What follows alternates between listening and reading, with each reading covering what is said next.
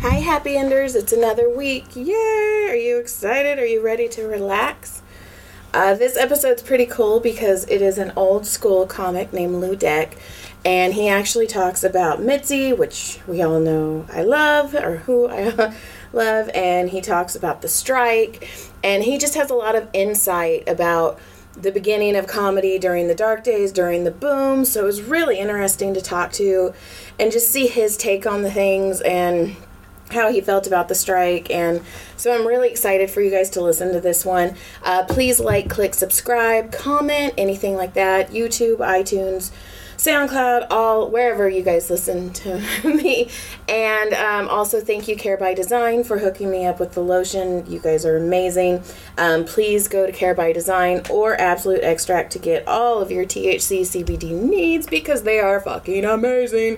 Also, you can email me at joyshappyendings at gmail.com. Enjoy.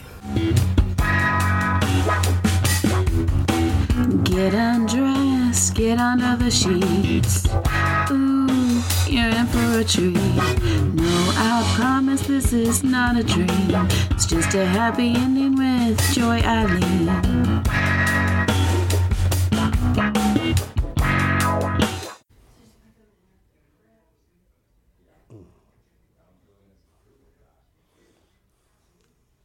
All right. Are you ready for this? Yes, ma'am. Yes, ma'am. I like the respect I'm getting. I grew up from a southern woman telling me to show respect to all women till they deserve not to have it. What makes them deserve not to have it? Uh, dishonesty, Okay. uh, s- uh, sluttiness.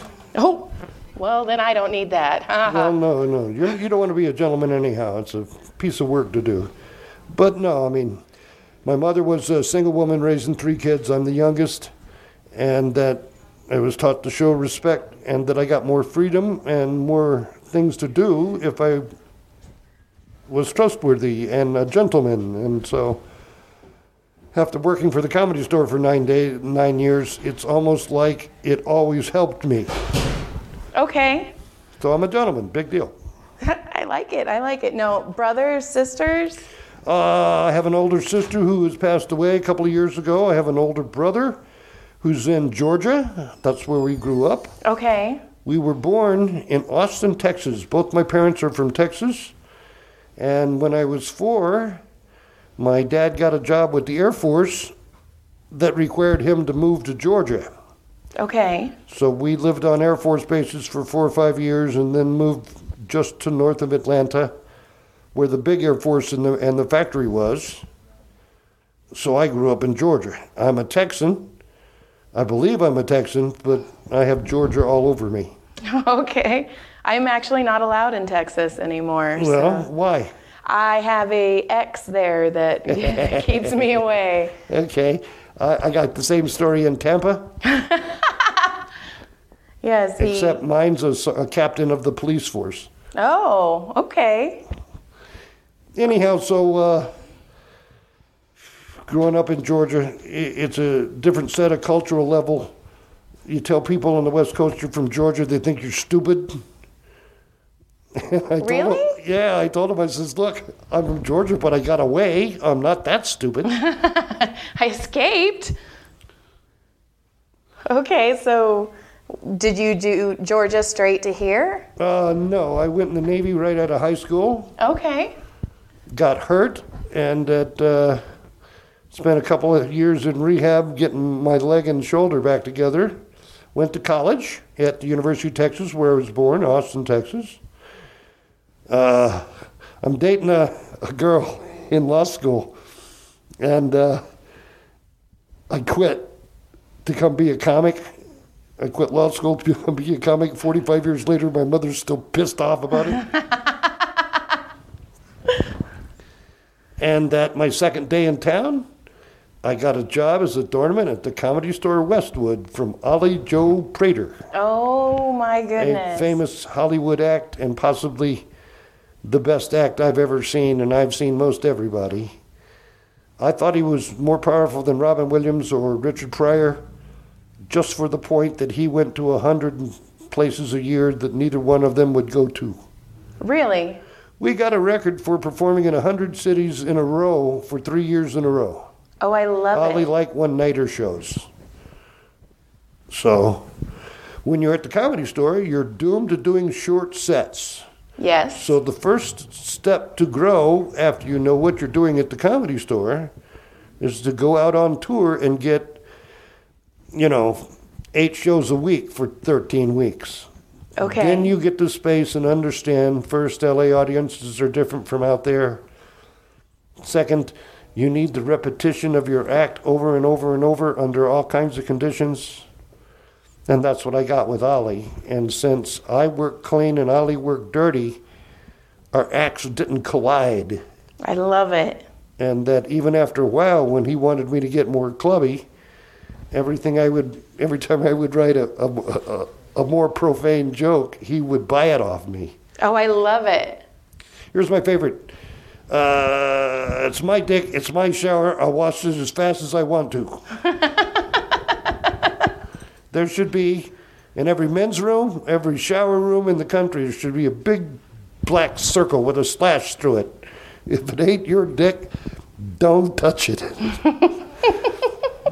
but that's not kind of thing I would do in my act. I would just, and that so after a while, we cut the middle guy out of the out of the three act system. Who was the middle guy? Uh, well, most comedy clubs work like the La Jolla Comedy Club for the Comedy Store. Okay. There's a an opener MC, usually the least experienced. There's a middle act.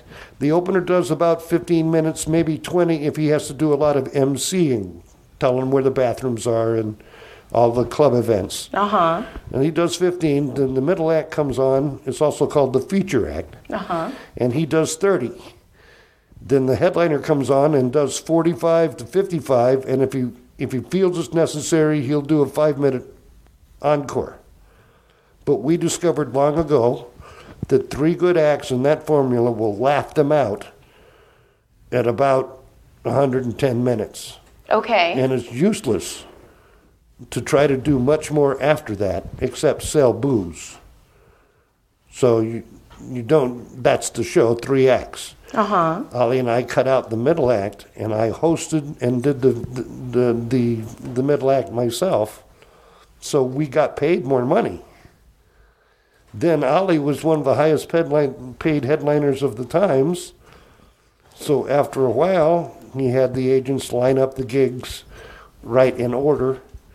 And he made me an offer. He says, Come open for me on the road, do 30 minutes, I'll pay you a thousand a week. And this was 1986. Okay. So that's roughly five, double as much as anybody else in my position was getting. Uh huh. And then most people work four or five weeks, come back to LA, sit around, and then go out and work four or five weeks. We worked 12 weeks, 13 weeks at a time. So we had more money, more practice, and our acts improved. Yes. Yes. So to be back at the comedy store after all these years is uh, delightful to me. In fact, where we are right now was my first office at the comedy store when Mitzi decided to do video. Through some of an elaborate schemes, they got me and presented to her, and she made me the head of video Okay. in this space. I love it. And that my first client was Argus Hamilton. Really? Yep. Okay. Now, was that when him and Mitzi were It, dating? wa- it, it was before that. okay. it was eminently due the more successful Argus got, the more Mitzi came interested in him. I get that. That makes sense. Okay. At one time, there was a list for the Tonight Show, and Argus was fifth. Yes. And then he had his little, uh, uh, uh, let's say, cocaine adventure, cocaine. I like the cocaine adventure. Okay. and that led to some dishonesty and some uh, uh, amazingly unarrestable uh, things. Right. Argus is a people person. He should have been arrested 20 times, but he got away. Yes. But that uh, maybe two years after doing this, uh, she gave me a different office because she hated coming down the stairs. In the old days, we called this room the dungeon, Yes. I can see and that. that she had trouble with the stairs, so she gave me the back office at the bottom of the stairs which is the VIP room. Uh huh. Okay. And Okay. so Argus, when I, we would meet early, we would talk the set over. He would go on stage, I'd sit up in the back of the room, we'd shoot the set, we'd take it back to the office, watch it two or three times, change the jokes, and then as soon as the audience changed, we would, he'd go on again. So he grew as a comic vastly quicker than anybody else. okay. So for him to be doing a show here in my old office, the Comedy Store Tonight Show, Uh huh. I'm proud to say I have been a guest, I have been a writer, I have been a producer, and Argus calls me his emotional stunt double. I love it. Because when somebody has to care, he walks away and sends me over. Nice. Now, were you around during the strike? Ooh. Yes, ma'am. Okay, because I okay, I, I guess I should preface this. This is my favorite place in the whole wide world, the Comedy Store. Oh, cool, mine too. So I have researched and read all the books and just you know Did you read I'm Dying Up Here? I did. Did you notice he featured me? I ew, it's been a while, so I don't want to lie. I asked him after the book came out 20 times because we still talk a lot. Why me? And he said he wanted a doorman's viewpoint. so you were a doorman during the Yeah. So Mitzi used to own a property up on the hill behind the comedy store called Crest Hill. That's the name of the road. Right, I- right. If you look out the back parking lot, the first house you see is not it. Look one more west, that's Crest Hill. Okay. And when Mitzi bought the building, the house came with it. It sat for a couple of years, and then she got it on herself to help some comics and would let them live there in return for work. Uh huh. When I moved in, Yakov Smirnov, Mike Binder, Okay. Argus Hamilton, Ollie Joe Prater, and one other guy were, was living there.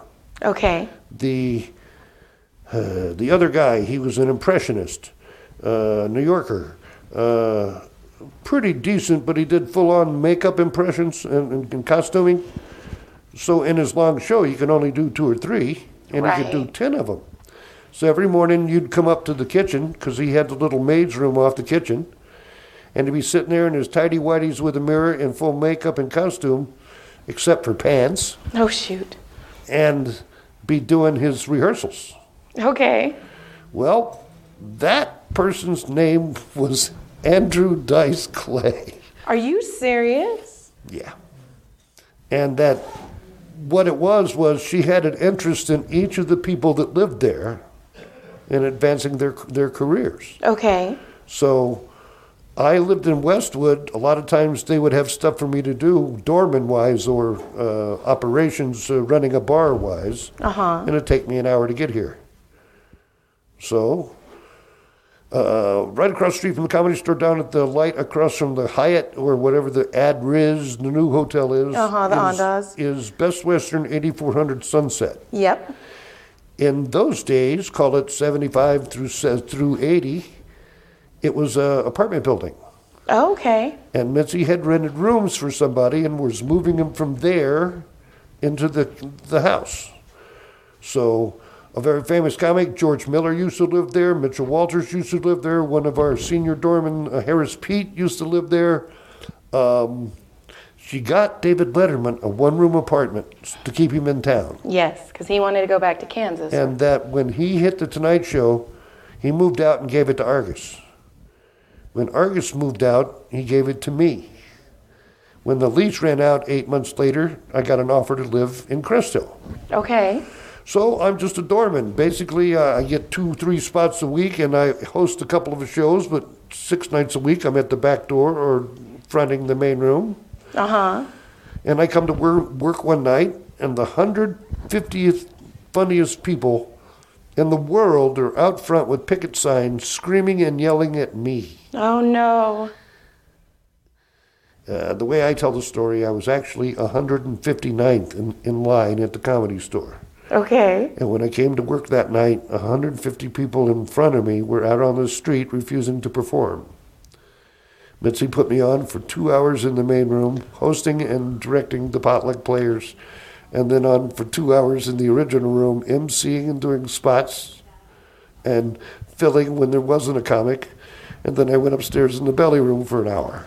Oh my goodness. So I went from, you know, two or three, four small, small spots a, a, ni- a week to four hours a night during the strike. okay.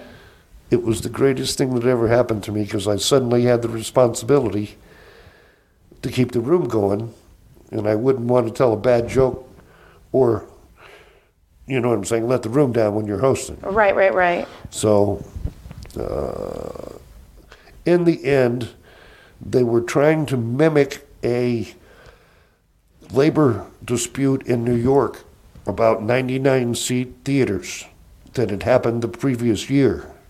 And a bunch of actors went out on the street and made a big enough publici- publicity scene that SAG actually changed the rules to include 99 seaters. Re- okay. There was no pay involved. So a bunch of New York comics had said, well, why don't we strike against Mitzi? Now, if you notice, they didn't strike about any other clubs but us. Yep. So I also was, uh, my interest in law school was labor relations. Oh. So what they ended up doing was forming an extortion gang, and the ten most fierce, famous personalities came in and tried to confront her. Meantime, we've redecorated the main room. We're we're starting to open a show called the the Best of the Comedy Store, and we're working out a plan to pay the comics in the main room. Okay. But to do that, she had to raise the cover charge in the original room. Yes.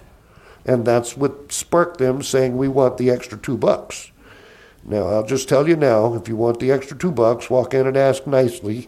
You'll stand a thousand percent chance of getting it than what they did was walk in and call her names, very dirty names.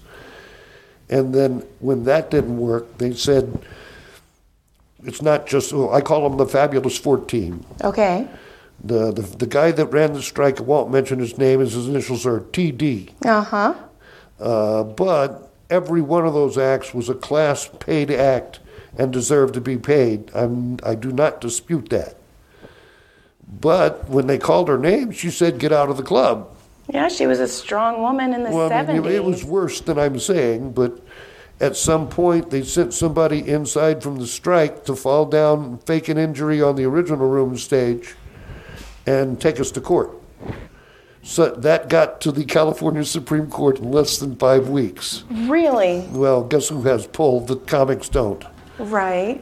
The court decided that comics, stand up comics, are independent contractors. Uh-huh. They carry their own insurance.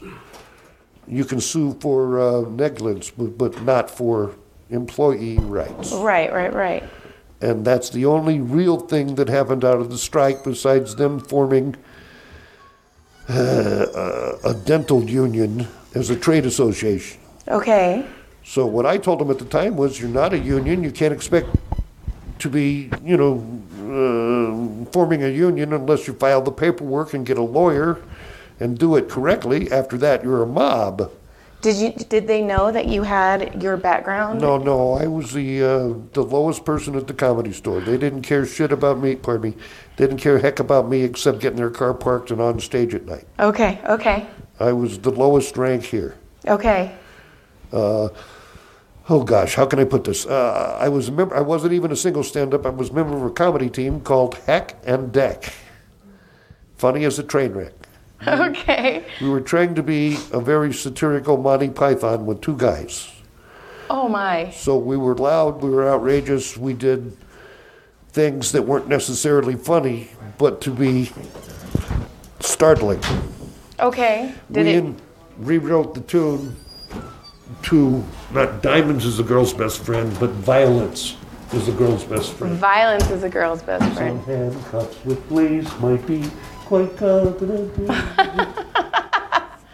At any rate, we didn't know we were very funny, but everybody else in the world knew we weren't going anywhere. Okay. The truth is, comedy teams break up because two guys can't live on one paycheck.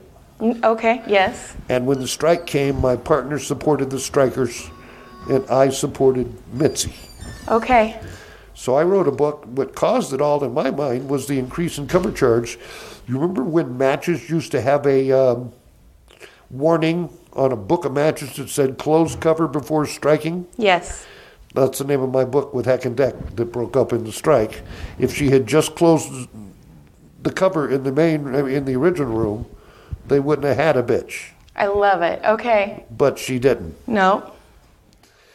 At the end, it was decided that they would get what we were planning to give them to begin with. But one bad, really bad thing happened. Yes. One of her semi favorites that was about to be asked to leave because he has to get out in the world and learn the next step. The send off gig was the middle gig in La Jolla at the comedy store. Uh huh.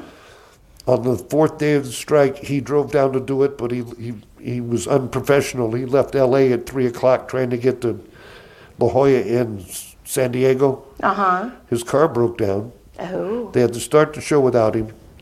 The deduction was that he was part of the strike. Yes. That's yes. I- So she immediately hired another comic and banned him. And he came back and joined the strike. And then after the strike, the rules were everybody goes back to the neutral corner. You get what you were getting before. And he was he was getting nothing before, so he knew after the strike he wouldn't get anything. Uh-huh. The strike didn't accomplish anything, so they let him down. So he was so upset he checked into the hotel next to the comedy store and jumped off the 12th floor. I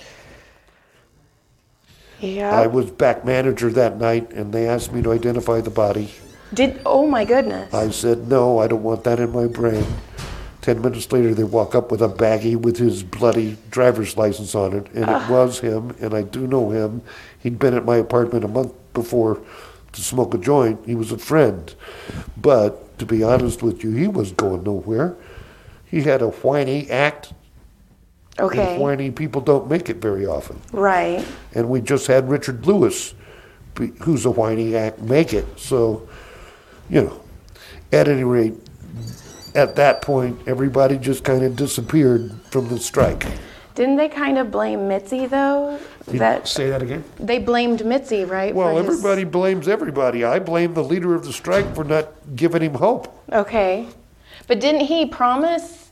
Yeah, he's Steven- all over the book. He promised though that like he wouldn't do another set until he got up, right? And it took him 40 years to come back here, right? Yes, ma'am. He was back with Argus and Binder about five months ago. Uh-huh. And when I heard it, I wish I'd been here. I'd have come up and slapped his face. Oh. I mean, not uh, fight him because he's 70, 75 maybe. I don't know. He's older. Next, he's the older generation for me. Uh-huh. Okay. But he's also on the basketball team. Oh. So it's a long story. And um Emma, um, Argus's producer, Emily, said uh-huh. something to me that made me believe it because she's dealt with so many of us that went through the strike. If you went through the strike, it doesn't matter which side you were on. You still remember it. You still feel the same, and that there's nothing to prove that's gone. Yep. But I have organized a crew of all the old doormen. I got like nine different people. I know where he lives, the, the leader of the strike. Uh-huh. He, he lives in the valley. I know where. We're going to go pick at his house on um, video. Well, when is this going to happen? It's just a joke. Oh, okay. The, uh, the, the night of the strike, the signs were fairly specific no bucks, no yucks. uh-huh. So our signs will be ju- just the opposite. It'll be showcase clubs rule.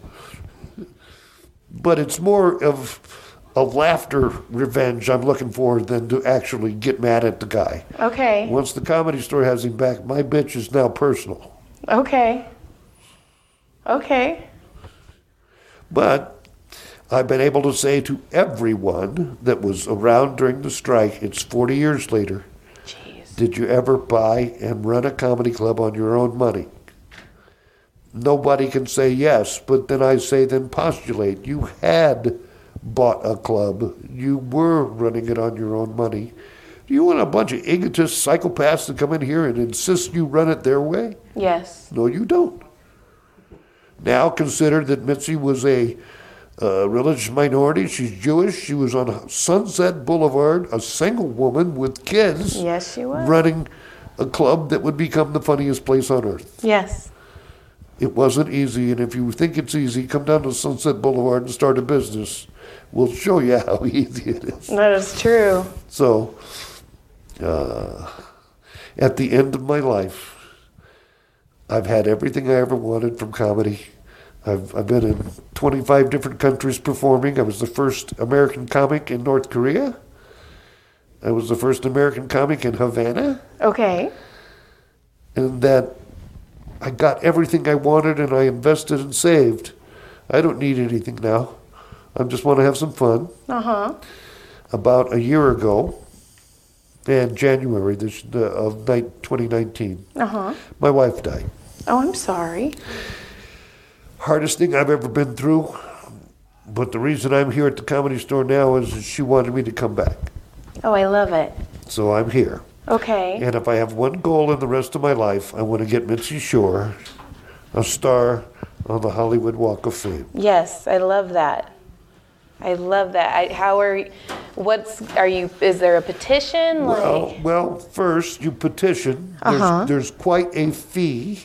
oh, It's just under 35000 okay, uh, Second, you got to have a category. okay. Uh, third, would you know Jeff Scott? I do. He's been on my podcast. Yes, ma'am. Jeff I'm- Scott used to work for the Hollywood Chamber of Commerce, the very same people. Okay. So he knows all about it and has educated me.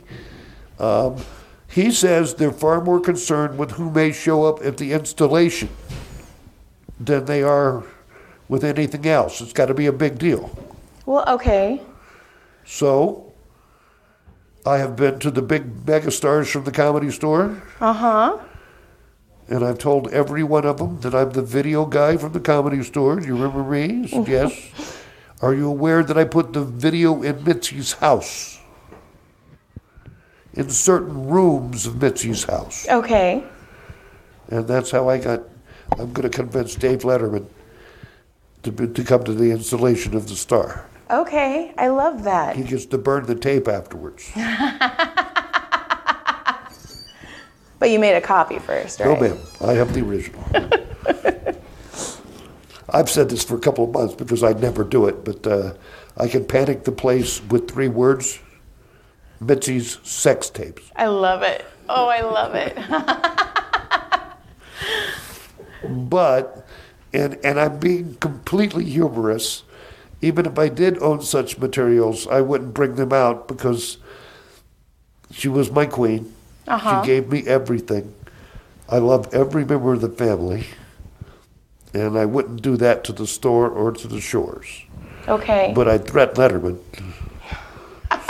and Gallagher okay. and Shandling Okay. and Leno. Okay. Leno knows he's innocent. Okay. But I want to get her a damn star. Uh, I don't think it'd be that hard to raise the money, I don't think so either. uh, It would just be especially one if I tell him I'm offering the tapes for sale from Estonia. Oh jeez. I, pub- I, I write for a magazine called thecheers.org, Cheers.org. Okay. and they're located in Estonia. Uh huh. because I write a lot of political stuff and I didn't want to be attacked for it. Then I have, oh my, I have miles of videotape from the comedy store that I shot. Oh, I love it. Uh, look on my Facebook page if you get a chance. I will. And I have Robin Williams singing in the main room a reggae song called Quaalude Vibrations. Wait, okay. And at first, it's amazing. Second, I have the only copy left. I gave a copy to Robin. I gave a copy to the comedy store. Uh huh. Uh, no one has it. So I have quite a few tapes of just performances. Argus from 1980, Binder from 1980. Jeez. And speaking of Mike Binder, he- Uh-huh. he, was kid comedy back then. He was the funniest 17 year old I'd ever seen. Really? Would you know the name Alan Bursky? Uh, yeah, I know Okay, Bursky. a- another fabulously funny 18 year old. But uh, Alan got angry when he turned 20 and had talked his way out of the business. really? Well, he's just an asshole. Okay. Okay. it happens. Binder is not an incredibly smart kid. And then the funny part was he was kid comedy. Oh, I love and then it. he turned 28 and he was telling high school jokes. Okay. So he quit. He actually he asked Mitzi to produce his comedy special, and they got in an argument, and because he wanted to be the producer and she wanted to be the producer, so it didn't get produced. Oh. Three months later, the strike happens. Mike stays away for two or three days, but then he does come back in and perform. Okay. What he knows is he's going into real show business, and the rest of us are in nightclub business. So he didn't want to make bad vibes around people he'd be working with for 30 years. Okay.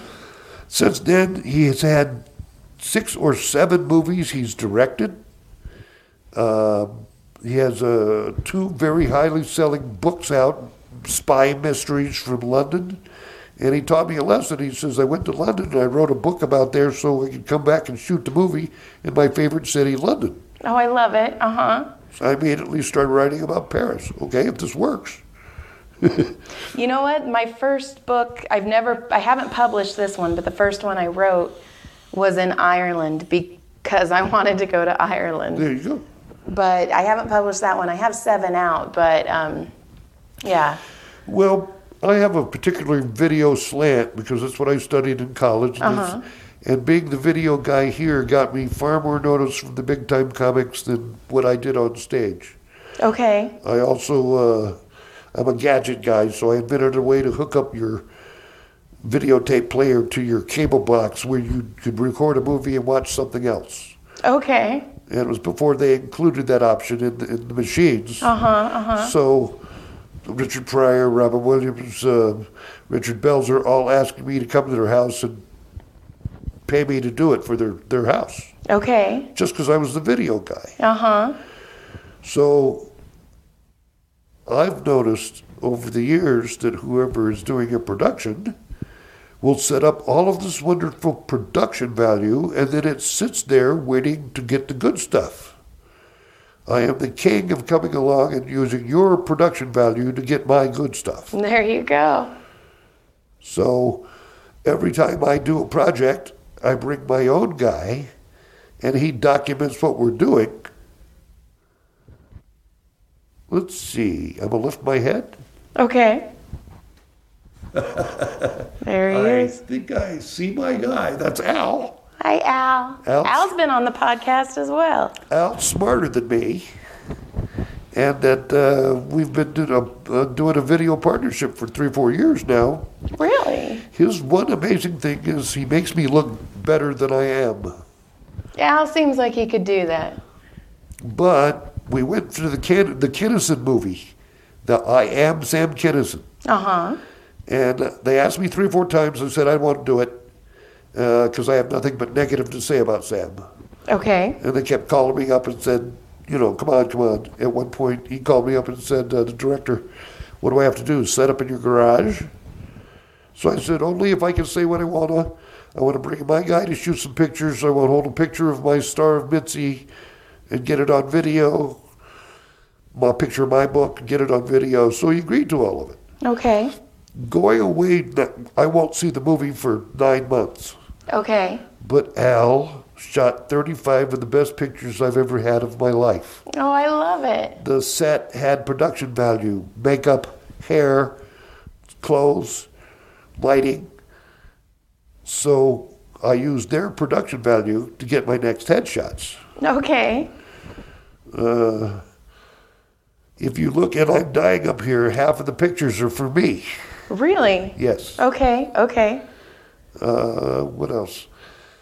What we do next, Al? I'm trying to think about. Oh, yeah, the Binder documentary. So I go. They asked me to be on it. I say I have a ton of memorabilia from the period, Oh, I love it. including original tape of, of the director doing stand up in the main room. Okay. So every time they're not shooting me, Al and I are slipping under their lights and shooting us. I love it. Then, Mr. Hamilton asked me to come by and assist him on his show. Uh huh. Well, uh, being his stand in for the lighting, Argus wasn't available. They asked me if I'd go over behind the news desk. It was uh, Todd, Mike Schmidt, and Brett Eric Okay. were, the, were the directors. And they said, Well, tell us a few jokes. Them not knowing, I do a telecast fairly similar to Argus. I sit down and riddle, rattle off 25 jokes. And Al and I got pictures and video of it. Nice. I'm a king of using somebody else's production value. There you go. Guess whose production value I'm using today? Uh, Mine. Yes. Ta-da, there's not much in this one. Well, what I advise is it's a highly effective technique. You don't have to pay for the space, nor the lighting, nor the union members. Yep. It's just me, my table, and some cameras. Typically, I bring cookies. Cookies? Yeah, every time I, I've been to Arkansas show for 22 weeks in a row, Okay. I bring cookies. So when I can remember to take them out of the car, right now there's a set of cookies I was bringing tonight. I left them in the car. Okay. I'm uh, 16 and 6. 16 and 6. I've made it in 16 times. I've forgotten them in the car six times. Nice. Very nice. It's the part of the gentleman part. I love it. I love the gen. I have. My whole touring career has been a matter of being the most acceptable, responsible adult around as far as comics go. And it works for you. My whole life. I love it. I love it. Now, I appreciate where you are right now. Do you feel the muscle mass? I, I do. I do. You've got stuff going on. had a right disectomy at L5, now. Yes. but yeah. I thought I would be scared from this. This feels great. I'm glad. I'm pretty good at what I'm doing sometimes. well, I love your idea of a telecast. I love it too. I've I've been wanting to combine massage and comedy for quite some time and Brilliant. I love, you know, because this is how I started. In fact, my I was massaging a patient, and we were just having the time of our lives, just laughing. And that's when he was like, "Joy, you should do stand up," and he got me in There you a go. stand up class. There you go. Who's? It was Tom Clark. Can't say I know him. He, I adore him. He's a very he's also a very clean comic. Um, he he was a very fun class. I got to showcase at the Hollywood Improv, so that was fun. But the guy who actually got me in the class, he is Swamp Thing in the new Swamp Thing series. So Wow. very proud of Derek. He's amazing. Can I ask you some questions about your stand up? Please, please. How many shows old would you be? Oh goodness. That's a very hard question. How Uh, long a time? kind of four years, but no. Okay, so if we average once a week for four years, you'd be around 200. You think you're less than 200? or I'm very more? less than 200 Okay, there you go. because um, I took off, and I also have three kids. So, and my husband works for the Navy, so he leaves a lot. Your husband? Yes. That's the first talk I've heard of husband. Where are my clothes? I have to It's okay, he's used to it. go. Okay, here's some stuff you don't know about stand up. Okay, give it to You me. learn about every 35 shows, you hit a plateau where you can crystallize what you've been doing and move on to the next step. Okay, Where you are is what you wrote three years ago has brought you. Where you're going to be in three years is where what you write now. okay, Right, right, right, right, right, right. Every day. yes, I'm going to teach you bell system. Bell system is I'm walking through my day, I'm doing whatever I'm doing, and I have a funny thought, and a bell goes off in my head. It's a memory device. When I hear the bell, I race for the pad and write it down okay, all week. On Sunday, I'll put aside two hours and I take those thoughts and make real jokes out of them. It's a factory, so you begin to be your own internal system to produce product. okay, Right, right, right, right, right, right. Part of why I write Poor Lou's Almanac is, oh, well, weird story. Traveling with a guy after Ollie died, and he has a fax machine in his car because every morning he gets up wherever we are, writes jokes, and faxes them to Leno. okay, So I ask if I can play. He says you have to sign a waiver. They they have to want you. I applied. Leno accepted me, and now I send him jokes. He pays 50 bucks a joke within three days. Pretty honest system. Okay. So I finish a long tour. I'm back in LA, and uh, I start sending him a lot of jokes. He doesn't buy that many. I have a lot of jokes left over. I put them in my own little package. It was first it was lose news, then it was uh, last week was a joke, Okay. and then because I'm a Ben Franklin fan, he had poor Richard's almanac Uh huh. sayings, witticisms. So I evolved into poor Lou's almanac. Okay. And that once you're writing all the time, it's a lot easier. And that so after a while, somebody said you should do something with this. When I went out on tour, I would have uh, uh, copies of the almanac placed in vinyl. And on Wednesdays, if you're at a comedy club, you usually have to go to the radio station in the morning and do a promotional set. Okay. And I would take those and sell them to the DJs. Here's 30 jokes about what's happening right now. Oh, I love it. And when I got back to LA after three or four months, I had 10 different ones. I, I was putting together at Kinko's, wherever I was. Uh huh. And that uh, I just bought a new computer. Somebody said, why don't you. Uh, I had to fax them to somebody in Arizona where he could post them. It was before posting. I love this so much. So I did that for 70 issues, about two years. Okay. And then he said, You want to record it? So we started recording it like a news show, just audio. Uh huh. And he put it on. It was something called Net Radio Live. And I had the highest ratings of everybody there because in those days, internet radio was just various people's music playlist. Uh huh. Okay. Whereas I'm putting out new jokes for this week every week. I had a pretty high rated show. Then he says, You want to do it on video? Uh, that was like a month before 911. And the next 10 shows I did, he nominated me for a Peabody Award. Okay. I lost to Bernie Mac. Okay. That's not a bad one to It- lose to. it- well, yeah, I mean, it was very prestigious. As it turns out, the Peabody awarded is eh, award is awarded by the University of Georgia. Oh. So it meant a lot to my family back home. Uh, boy, I'm quite far afield. Am I covering what you want me to This do? is perfect. This is exactly what I wanted you okay, to cover. I've saved my very best story for now. Okay. Okay. Give it to me.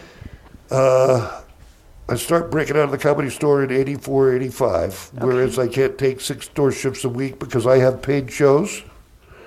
And once Missy starts missing me, she wants to know what's going on. And then she, that now, she and I know. I'm re- nearing the end of my term at the comedy store. I'm about to take the next step on touring. Okay. I run into, let me just back up. Well, Mitzi's accountant for 10, 15 years, retired and moved to Palm Springs and opened a weekend comedy club Okay. and offered me all the spots I'd want to do.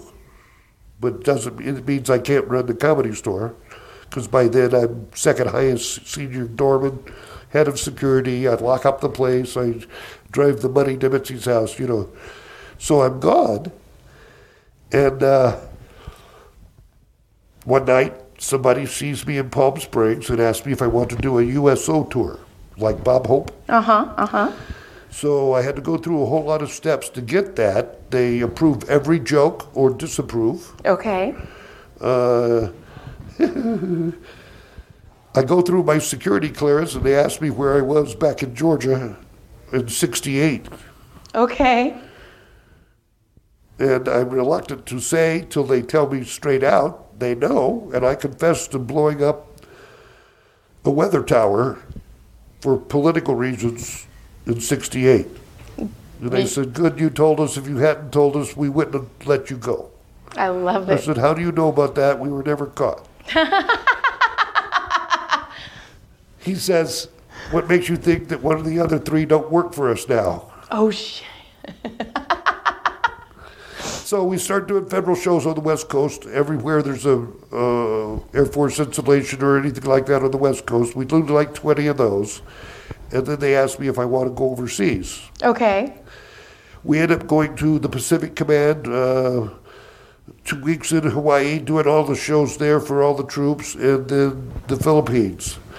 There are 25 bases in the Philippines for the American military. We did a show at every one of them, Oh, I love it. sometimes two and three a day. The last show we do is at the Presidential Palace, Malaking Palace Uh huh. and the State Department shows up. This is a big deal. So show went fine. We, st- I'm standing in the receiving line later, and President Marcos and Imelda come by, congratulating everybody. Marcos steps up to me and says, "I like your cat jokes," which blew me away. Okay. His uh, his English was as good as mine. Okay. She says, Is there anything I can do for you? Well, my mother's father died in World War II in the Philippines, and she never knew what happened. So I had prepared, I had his picture, his sir, he was a major in the United States Army. Okay. When they bombed Pearl Harbor, the next day they bombed Manila. Okay. They didn't attack Pearl Harbor, but three weeks later they put 100,000 Japanese on the main island of uh, the Philippines and invaded and took over the place Okay. very interesting situation. MacArthur and the general at the time held out in an island in the harbor and then was evacuated by the president, leaving everybody to surrender. The Okay. largest American surrender in history. Grandpa among them. The Japanese marched all the prisoners with no food, no water, 50 miles through the jungle, and so many died it was called the Bataan Death March. They started out with 25,000 people. They got up north 50 miles later with another 8,000. Oh my goodness. If you fall down, they bayonet you. If you run away, they shoot you. If anybody hands you water, they cut their throats. Oh my goodness. It was horrible. But Grandpa survived. Mom Okay. got two letters from the prisoner of war camp up there. Never knew what happened five years after the war. Telegram from the War Department, killed in action, no details. So there I am in the Philippines. I had a chance with the president. I gave him the paperwork. Not only was he a major in the army, he was a famous American family.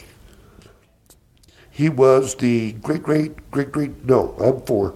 He was the great great great grandson of Sam Houston Okay. from Texas, Uh huh. for who the city of Houston is named. Had an okay. That Okay. makes my mom the last female heir. Oh shit. So I'm standing there. It took about four days. They gave me a guide, a couple places to go, and I found Grandpa's grave in the fourth cemetery I visited. Because I made contact, I, Bob got the insurance, sixty-two thousand dollars, was eight thousand in nineteen forty-four. but, Uh-huh. Uh, a Purple Heart, and a Bronze Star. Okay. I cleared Sam Houston's great great grandson's name, so I'm a hero in Texas to my family. Okay. I love that. And all of that because I was on the other side of the world telling jokes that I learned to do here at the comedy store. That is amazing, and that is a perfect way to end this podcast. Well, except that I feel 80, 90% better than when I came in, and I cannot thank you enough. Oh, perfect. And we're going to show, I want to show Mitzi Star and everything you brought as well. Thanks for having me. Of I course. hope I didn't talk too much. No, no, no, you were perfect. You were actually one of my favorites. I'm new at being naked. okay, well, let's do this though, because this is important. This is Mitzi Shore. We want to get her a star. That would be fantastic. She deserves it. Let's see. There you go, Al. Look at you're so helpful. Thank you, Al. Jeff Scott, by the way, made that uh, picture, and I had it uh, made into a canvas. That's Okay. Jeff Scott's handiwork, our wonderful pianist, who was also Mitzi's companion for five years. Yes, Jeff Scott is actually letting me help him with his He's not only funny, Midwives. he's talented. Yes. And this is This is a still from the I Am Sam Kinison movie. They made a cartoon out of Sam and I We were standing in the back hall, uh, I mean, the, the back parking lot, smoking a joint one night. And we heard Mitzi getting beaten up. Oh, And we ran over and rescued her. And they made a cartoon of it. okay. And so that's me and Sam right before the altercation happened. Sam ran over. We had to. I ran around the car right next to him. Sam slid over in the Hollywood move across the hood and kicked the guy off. And he was manager in Westwood two weeks later. Huh.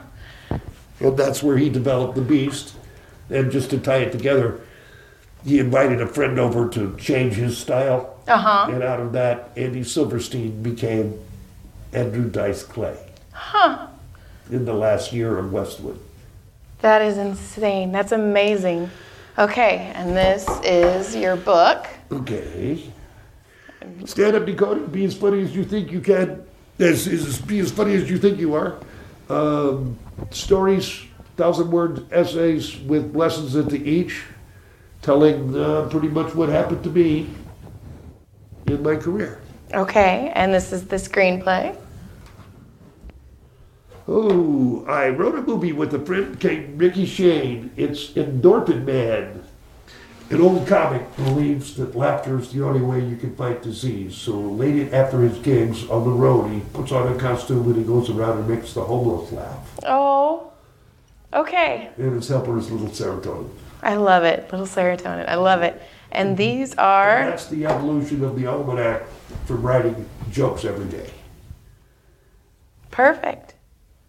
All right. I'm going to go tell them to kill the camera and then we can get you off. Thank Thank, you you, very much. so much. That was I amazing. really had a good time and I hope I didn't talk to No, it was perfect. Thank you so much. All right, guys, that was Lou Deck. I hope you guys enjoyed. It was pretty cool episode. Um, please like, click, subscribe, comment. Email me at joyshappyindians at gmail.com. Until next week, a goodbye.